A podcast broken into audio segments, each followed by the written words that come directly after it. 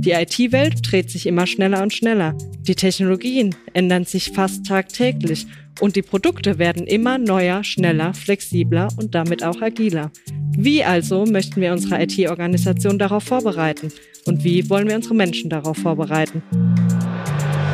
I T C S Pizza Time Podcast. Cheesy questions and juicy answers for the tech community. Hallo zusammen und willkommen zur heutigen I T C S Pizza Time Tech Podcast Episode.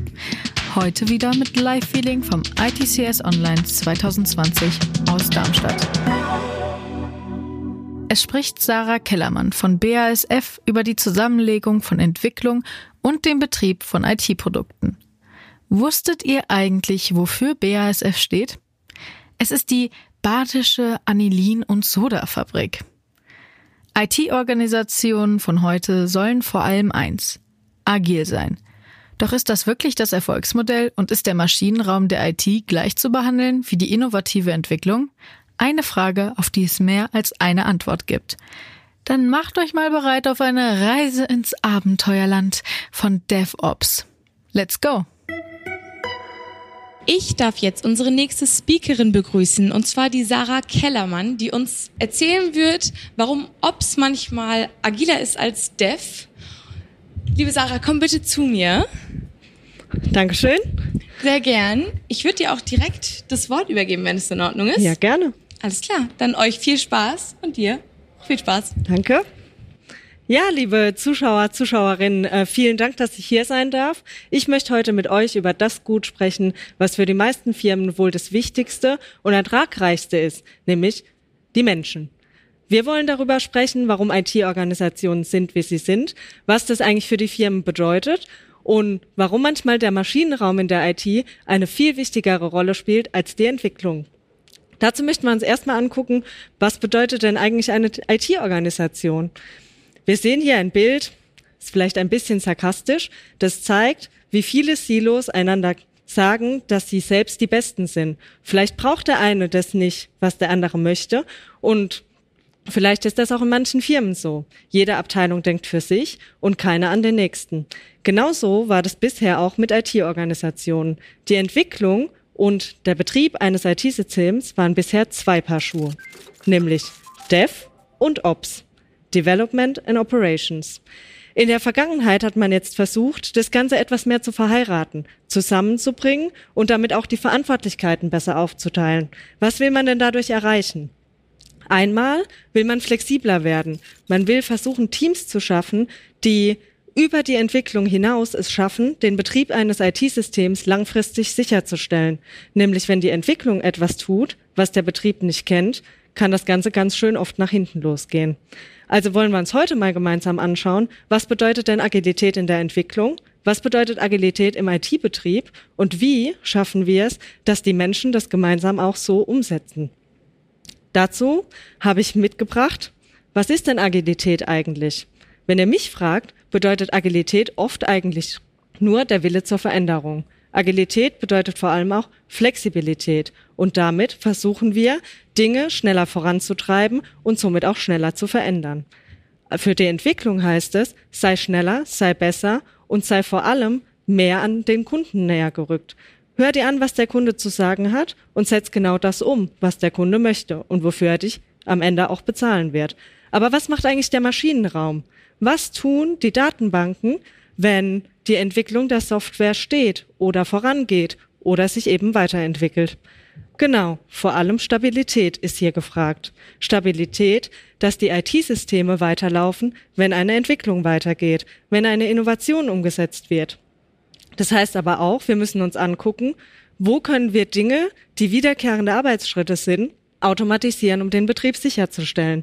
Das passiert vor allem in den Köpfen der Leute und nicht an der Entwicklung selbst, wo ich öfter doch mal was schrauben kann. Das bedeutet auch, dass unsere Teams in der I T-Organisation diejenigen sind, die den Wert am Ende des Tages sicherstellen sollen. Also wollen wir uns jetzt mal anschauen, was passiert, wenn Produkte, die in der I T eine große Rolle spielen, keine Weiterentwicklung mehr haben.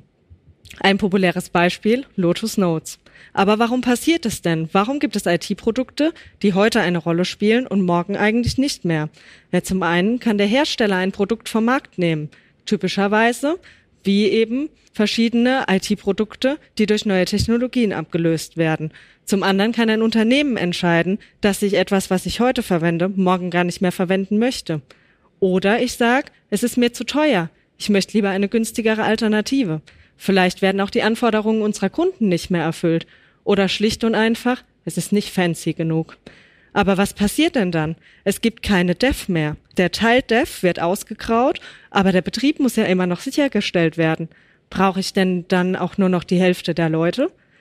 Immerhin hat man bei uns in der B A S F I T-Organisation eine Umfrage durchgeführt, was denn die Zusammenlegung von Dev und Ops für die Organisation an Mehrwert bringt. Für den einzelnen Menschen, den einzelnen Mitarbeiter. Dabei hat ein Viertel der Mitarbeiter mitgeteilt, dass es ihnen einen großen Mehrwert bringt durch mehr Transparenz, durch mehr Kommunikation zwischen den einzelnen Teams. Ja, was passiert denn nun? Wie schaffe ich es, einen Betrieb weiter bestehen zu lassen, wenn die Entwicklung nicht mehr da ist? Da muss man mit sehr viel Feingefühl rangehen und muss vor allem schauen, dass die Menschen sich weiterentwickeln, dass in ihrem Kopf nach wie vor die Stabilität herrscht und dass sie sagen, mein Produkt ist so lange wichtig, wie der Kunde es braucht und dann kann ich aufhören, den Betrieb sicherzustellen. Es gibt einen Zeitpunkt X, wo auch die Leute selbst, die heute mit dem Wissen und dem Know-how vertraut sind, morgen gegebenenfalls ein anderes Know-how an den Tag legen müssen. Das sind die Herausforderungen, die wir auch heutzutage haben. Die I T-Welt dreht sich immer schneller und schneller. Die Technologien ändern sich fast tagtäglich und die Produkte werden immer neuer, schneller, flexibler und damit auch agiler. Wie also möchten wir unsere I T-Organisation darauf vorbereiten? Und wie wollen wir unsere Menschen darauf vorbereiten? Mit Sicherheit gibt es darauf keine perfekte Antwort, aber wir versuchen, die Menschen mitzunehmen, Transparenz zu schaffen und damit dann auch gemeinsam an einer Lösung zu arbeiten. Mit Sicherheit können wir in Zukunft noch mehr darüber lernen. Aber heute haben wir versucht, das DevOps so weit zu leben wie möglich, um Ende-zu-Ende Verantwortung für I T-Produkte zu liefern und damit unserem Kunden die beste Lösung zu bringen. Damit sage ich vielen Dank. Ich hoffe, ich habe viele offene Fragen gelassen für gleich in den Live-Chat. Freue mich auf euch und bedanke mich, dass ich heute hier sein darf. So, liebe Sarah, wir bedanken uns auch bei dir. Vielen Dank. Es war sehr informativ und ich hätte noch ein paar Fragen, wenn das in Ordnung ist. Klar. Und zwar, du arbeitest ja bei der B A S F. Das hat ja viel mit Datenbank zu tun. Es ist schon eher was Traditionelleres, oder? Also genau, also in meinem Bereich äh, bin ich verantwortlich für den Betrieb der Datenbanken. Immer eine der Komponenten von allen I T-Lösungen, die wir anbieten. Und ja, wenn du sagst traditionell, wir leben in einer Männerdomäne. Das wäre jetzt meine nächste Frage gewesen.